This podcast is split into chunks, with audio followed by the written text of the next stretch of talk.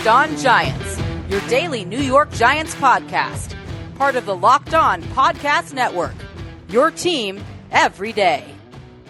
Hello, New York Giant fans, and welcome to another edition of Locked On Giants, part of the Locked On Podcast family, your team every day.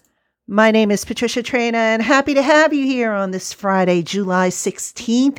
And this is the final show of our summer schedule. So, starting next week, we are coming back five days a week. Very excited to get back to the daily grind with you guys. And we are continuing our coverage of the Giants 2021 opponents. We've been doing that for the last few uh, few weeks, last few shows, I should say.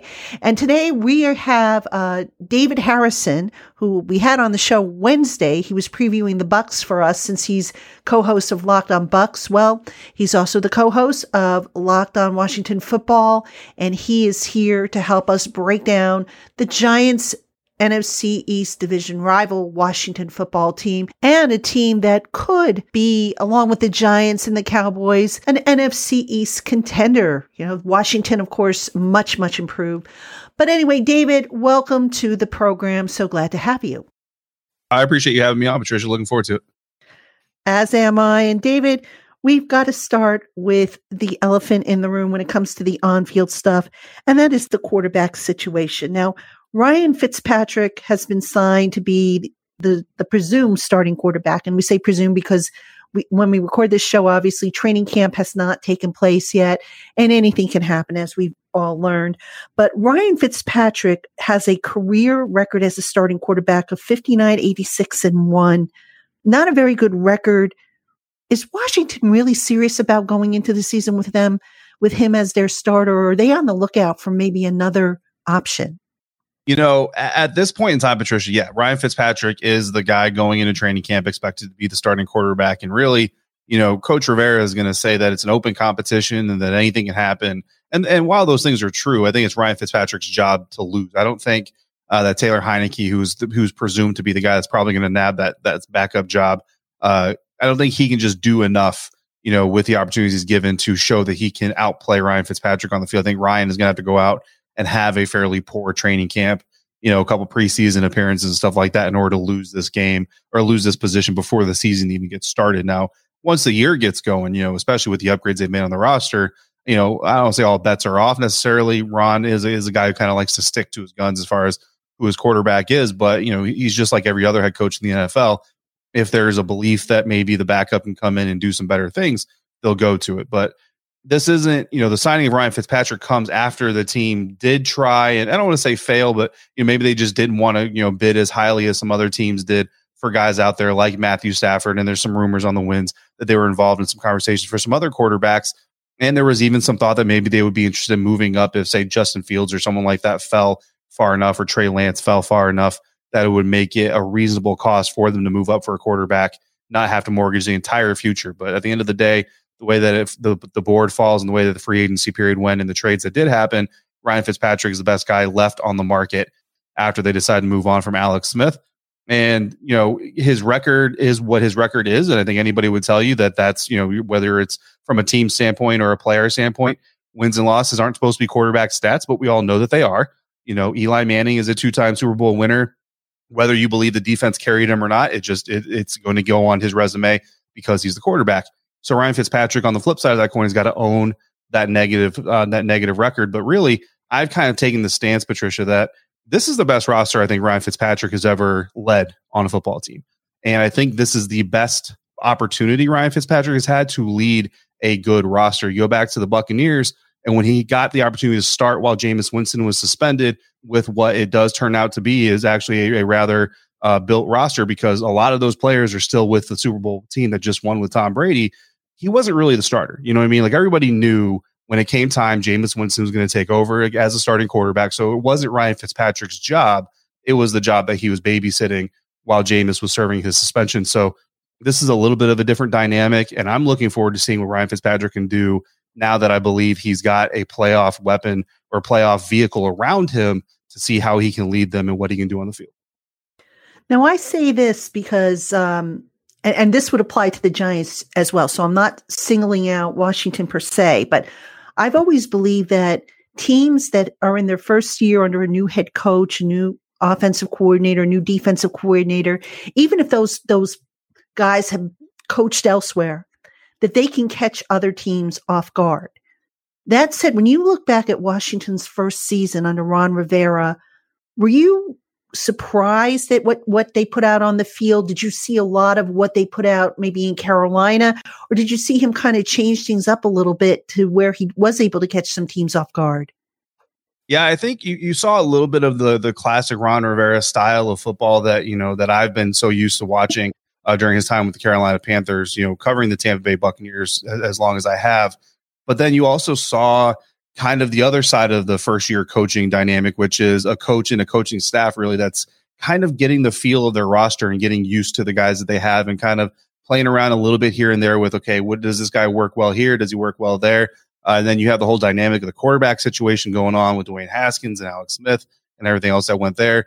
And then some injuries across the roster as well, even to, you know, their young star, Chase Young, who was dealing with some injuries early on and, and everything else. So it was a little bit of a mixture of both. I mean, I think that, you know, obviously without the problems that the other teams in, in the NFC East were dealing with without Dak Prescott going out, without the Giants kind of having some of the issues they've had to deal with, without the Eagles uh, continuing kind of their downfall since their Super Bowl season. Obviously, Washington doesn't make it to the playoffs last year. And, and Ron Rivera kind of mentioned that during the lead up to the postseason that nobody expected them to be there. They weren't quote unquote supposed to be there. They kind of stumbled into the playoffs.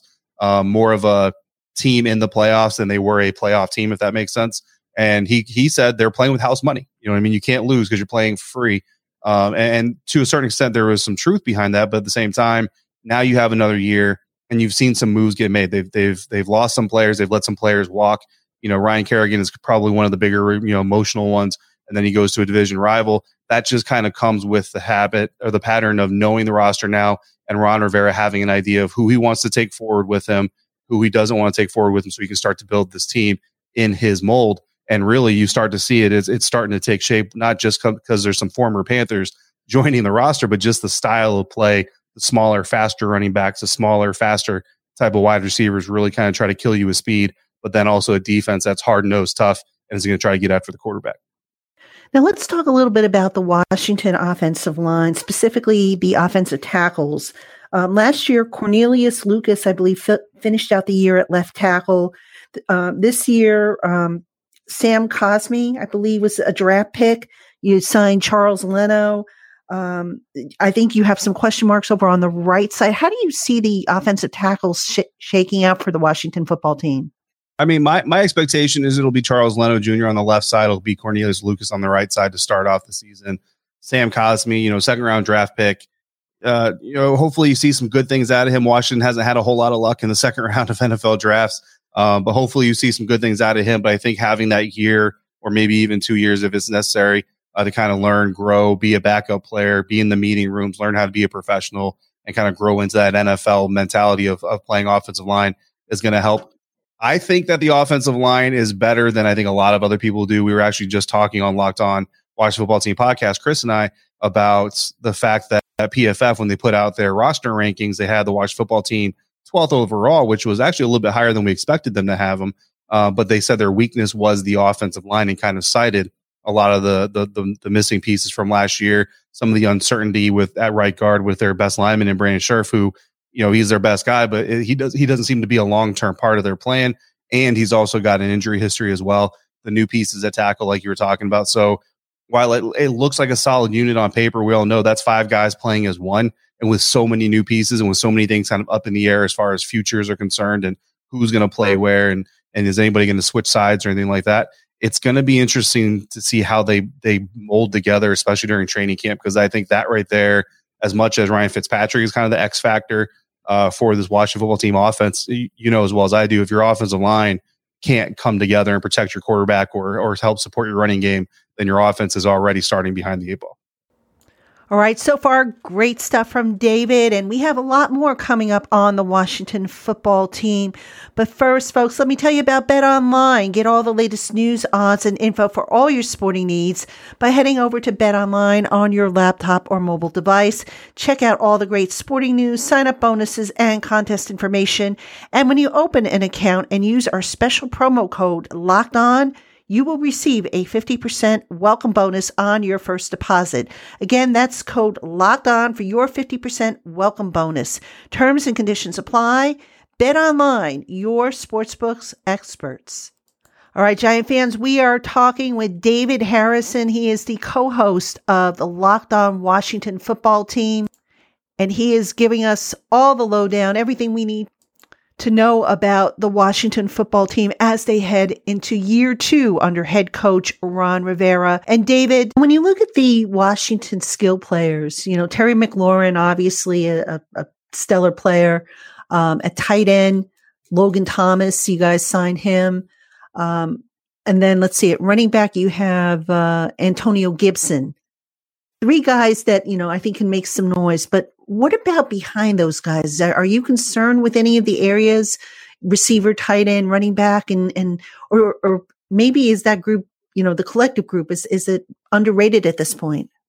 Uh, I think I think underrated is it depends on who you're talking to. You know, a lot of people uh, outside the NFC East don't really look at the roster and think that there's much of it. Everybody pretty much expects the Dallas Cowboys to come back with Dak Prescott, run away with the NFC East. I'm sure Giants fans aren't as happy with that as much as uh, Watch football team fans aren't happy about it.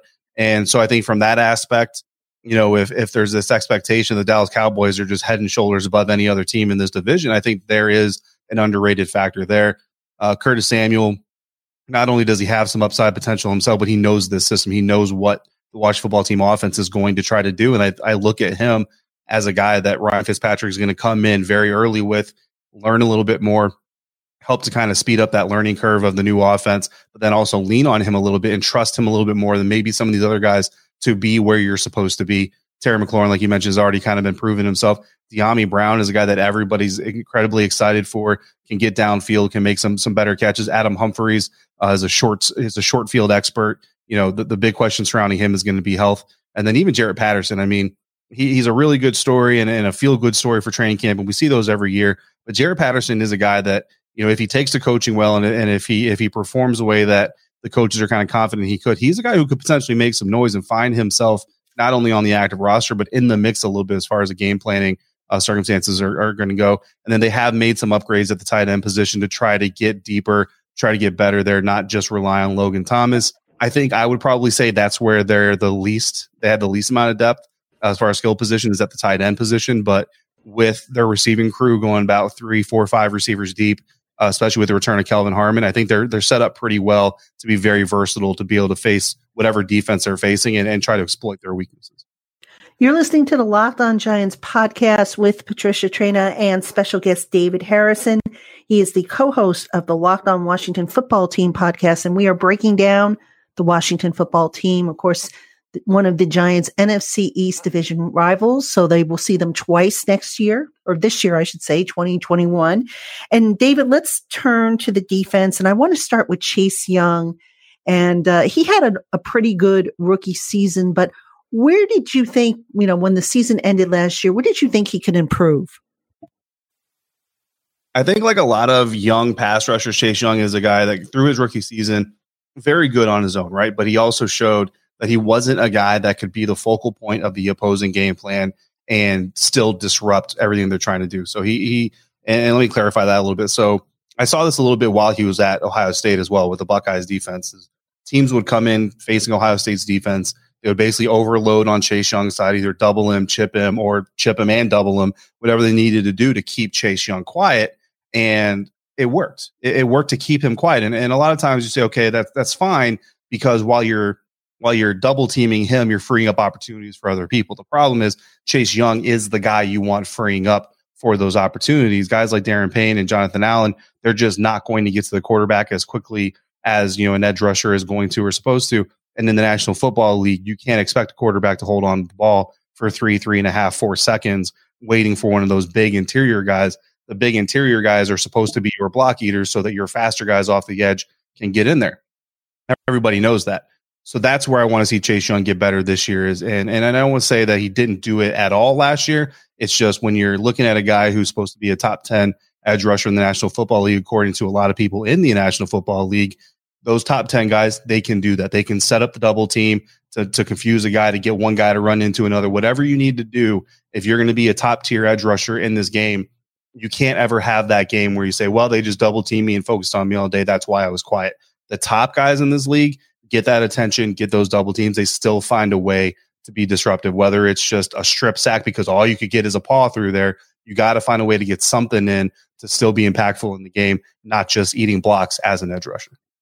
Now, speaking of edge rushers, um, you mentioned before you lost Ryan Kerrigan. Uh, Ryan Anderson signed with the Giants as a free agent. You have a lot of, I think, young or unproven guys, or some young veterans in there, in there and whatnot. Who are some of the names to to keep an eye out for to step up and maybe produce like a Kerrigan or or an Anderson did in the past? Maybe not on that same level per se, but uh, on a somewhat consistent basis. Yeah, I mean, I think Montez Sweat is a guy that, you know, of that front four that gets a lot of praise. I think he's the name that probably gets the least amount of praise. So he's a guy that hopefully is going to come in, take advantage of maybe being little brother amongst, you know, the four guys up there and take advantage and kind of show the league that, hey, you need to pay attention to me too. Hopefully he's using that not not so much in a negative light, but as a little bit of motivation to say, hi, I'm here too, and I'm I'm worthy of your attention. Matt Ioannidis coming back from injury is, is going to be huge for that defensive front. James Smith Williams uh, I was excited about him coming out of the NFL draft, I mean, a late round guy, but as excited as you can get for a late round guy, very excited for him coming out of North Carolina. He's done well. He should be on the roster. Uh, Chris Russell, my co-host over there at Locked On Washington Football Team podcast, is very excited to see what James can do. And then uh, Shaka Toney uh, out of Penn State, drafted this year, another seventh round guy. He really turned some heads in OTAs rookie camps. And, and granted, we see guys turn heads, you know, early in, in the offseason all the time, and then they kind of fade into nothing. So we'll see how that happens at training camp in the preseason. But if he can kind of build off of that momentum he has there, then Shaka Toney is definitely a guy uh, that we're also looking forward to seeing. Then Jamin Davis in OTAs in a rookie camp playing the Mike linebacker role. Really, what that's going to do is is give him the opportunity to learn every single assignment. He's setting the entire defense. He's adjusting the entire defense. So whether they keep him at Mike or they move him to the weak side, which is what we kind of expect, is he'll probably start on the weak side. He's going to know every role on the defense. He's going to know where everybody is no matter the coverage. And that was a brilliant move, I think, by Jack Del Rio, really giving this rookie kind of the reins there in the beginning, giving him that full look of the defense. Because to me, that middle part of the defense, that that linebacker group, that is the weak spot on this defense. So if Jamin Davis, a first round talent, first round pick, can come in and get a little bit of an acceleration on his education, then it makes him a little bit better. Because honestly, Patricia, I think that's where we're going to have the biggest hole in the defense. And I wouldn't be surprised if this team, the Washington football team, is drafting another linebacker in the first round or even as early as the second round in next year's draft. But for this year's group, having Jamin Davis start off as the mic, making those adjustments is going to be huge for, for what they do in 2021. All right, Giant fans, still much more coming up with David Harrison, co host of Locked On Washington Football. But first, if you're looking for a part for your car or truck, check out rockauto.com's extensive online catalog. RockAuto.com is a family owned business that has served auto parts customers online for over 20 years. They offer brand name parts for every make, model, and manufacturer at highly competitive prices, and they ship right to your door. Visit RockAuto.com and be sure to write in locked on in their How Did You Hear About Us box so that they know we sent you. That's RockAuto.com. Amazing selection, reliably low prices, all the parts your car will ever need rockauto.com. And folks, before we get back to our interview with David Harrison, don't forget if you're looking for a healthy, delicious treat to satisfy your sweet tooth, check out Built Bar. Available in nut and nut free varieties, Built Bar has nine amazing flavors, plus the occasional limited time offering, which right now is chocolate mint grasshopper. Each Built Bar flavor not only tastes good, but it's the perfect way to satisfy your sweet tooth with a high protein, low calorie, and low sugar treat. Visit BuiltBar.com and get 15% off your first order with the promo code LOCKED15. That's L O C K E D 1 5 at BuiltBar.com for 15% off your first order. All right, Giant fans, we are talking with David Harrison, co host of the Locked On Washington Football Team podcast. Does a great job, along with Chris Russell, who also also uh, covers the Washington football team for Locked On. And let's get back to our conversation. And David, now what about at cornerback? I know you guys have uh, Kendall Fuller as a starter. I believe William Jackson is your other starter, but who's your nickelback? Yeah, so for for those, so that's going to be interesting. So Benjamin St-Juste, third round draft pick. You got Jimmy Moreland out there, who was who was given credit as being one of the better uh, kind of interior defender defenders in the, in the secondary. Uh, Landon Collins, his role, Jeremy Reaves, and what he's going to do. Troy Apke is kind of shifting to cornerback. So that's really kind of the hotbed of training camp battles that we're going to look for. I think, you know, the players you mentioned, Kendall Fuller, uh, I think his spot and William Jackson III, their spots are pretty much set. Uh, Cam Curl, we know that he's going to be a contributor. We know he's going to be a starter, but he's got some free safety ability. He's got some strong safety ability. I like him better at strong safety. So, you know, that's where I kind of believe he's going to go. And then Landon Collins, more that free safety role. He's already said he's not moving to linebacker. You know, we'll, we'll see what happens when when the pads go on and the coaches make their decisions.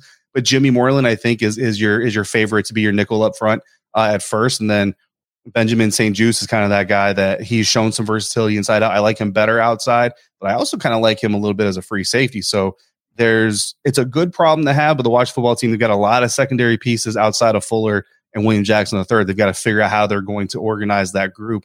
But no matter how they do it, they've got versatility across the board. Now let's talk quickly about the draft class. Who are some of the names that really excite you and, and what do they bring to either the offense or the defense, whatever position it is that they play?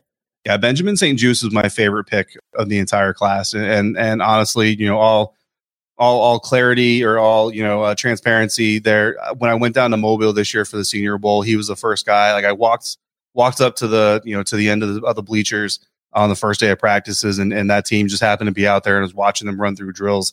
And benjamin st-juste is the first guy that jumped off the field to me because he's got size he's got length he's got enough speed to be able to stay with nfl wide receivers. But what really impressed me is watching him through a series of reps is he won every single rep in a different fashion.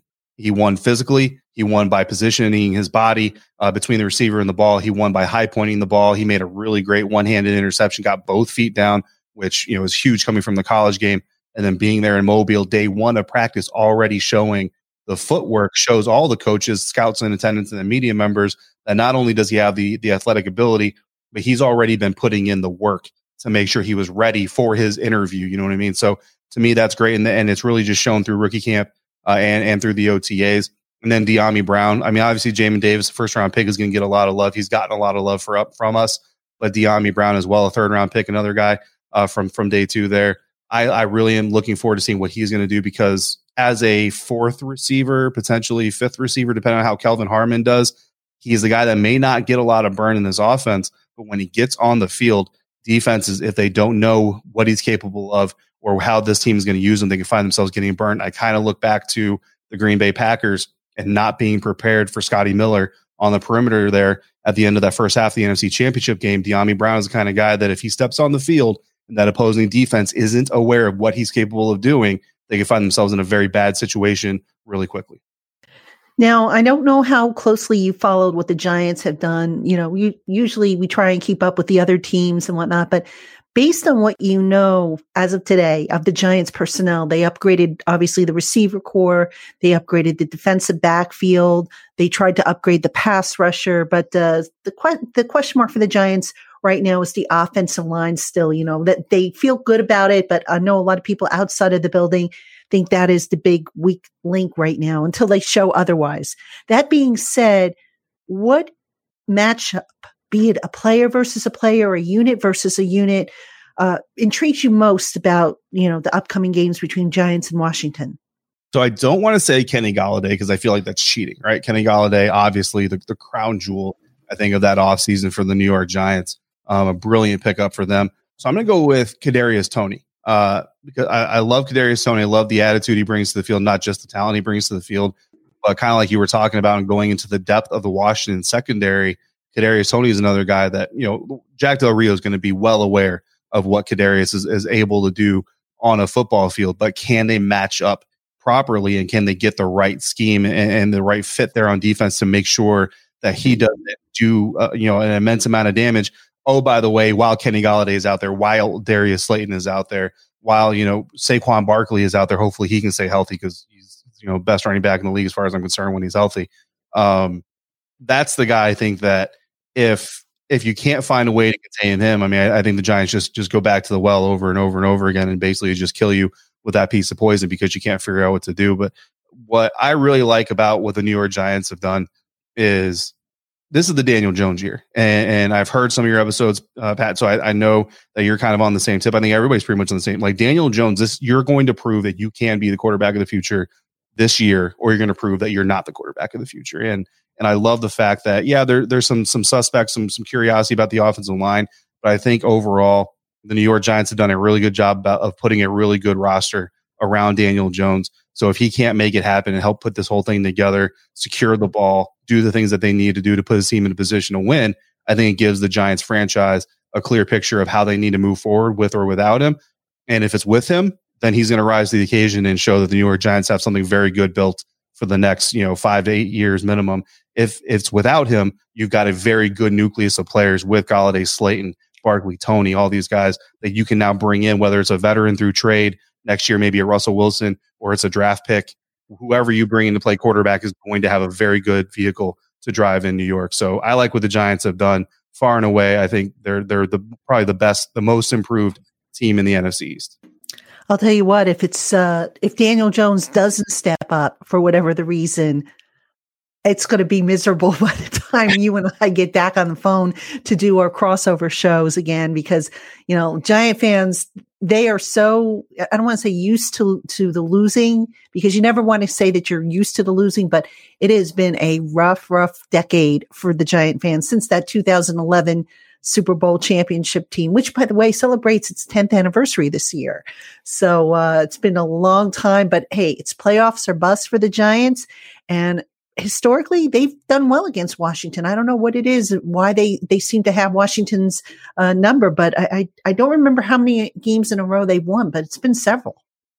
Yeah. I mean, it, it's just, it's one of those routes. And you look at, you know, uh, I also covered the Buccaneers. I know we're going to talk about them for another episode of yours, but I mean, no matter what the Atlanta Falcons, it doesn't matter if the Atlanta Falcons are the worst team in division. I know a lot of people would expect them to say New Orleans Saints, but really the New Orleans Saints thing has just been – with the rise of the New Orleans Saints. But it doesn't matter. You know, Mike Glennon could be quarterbacking the Atlanta Falcons, and that's still going to be a competitive game, no matter who you put out there. So it's just something about it. And and yeah, I mean, the, the Giants kind of have that same mystique about them, but now not only do they have that mystique, but they have the makings of a very good roster. Um, again, even on the defense side, I mean, Azeez Ojulari, getting him in the second round is just is amazing. You're not going to get a talent like that uh, in the yeah. second most years. So I mean, very good moves by them, and so I don't have to tell Giants fans to stay loyal because they're Giants fans for a reason. But you know, I, I, think Giants fans, I think the loyalty and the testing that the, the franchise has been putting putting you guys through is is about to pay off. If not this year, very very soon. Yeah, fingers crossed on that. I think I think you're right though. I think brighter skies are ahead for the New York Giants and their fans and you're right. They are loyal. They're also some of the best fans in sports and you know, it's going to be really exciting to welcome all the fans back in stadiums after, you know, basically sitting in empty stadiums, which was really really weird. But um, I'm glad to see that that is, you know, that we're kind of getting back to normal and uh, hopefully everybody stay safe. David, great stuff. Really appreciate it. Tell everybody listening where they can find you and what you got coming up on your shows. Yeah, so you mentioned co-host a lot on Washington Football Team podcast with Chris Russell uh, on Twitter. I'm at D Harrison 82. I talk all sports, not just Washington, not just Tampa. So I mean, I, am I'm, I'm a sports guy. Period. Chris Russell, he's he's a DMV legend. Uh, so some Giants fans may already know who he is and love him or hate him. Uh, the rooster over there, Russellmania six two one on Twitter as well. Um, and he also covers Washington football team for Sports Illustrated. So you can also always find uh, whatever slander he's doing over there versus you know against the New York Giants. he's a good dude. I've I've spoken with Chris many times. Really good dude. So anyway, David, thank you so much for the time. And Giant fans, again, we will be back to five shows a week starting next week. We still have a lot more previews to roll out. Um, we've got the Panthers, we've got the Bears. Uh, we're, we're, winding down, folks, um, on these previews. And then, of course, we will start getting you ready for Giants training camp, which opens up on July 27th. And we'll also look to get a mailbag done at some point, maybe towards the end of the week. I'll put the details in the show notes if you want to check that out and participate in the mailbag. You're welcome to do so. For David Harrison, I am Patricia Traina. Giant fans, thank you so much for tuning in. Have a great weekend, and we'll be back with you on Monday.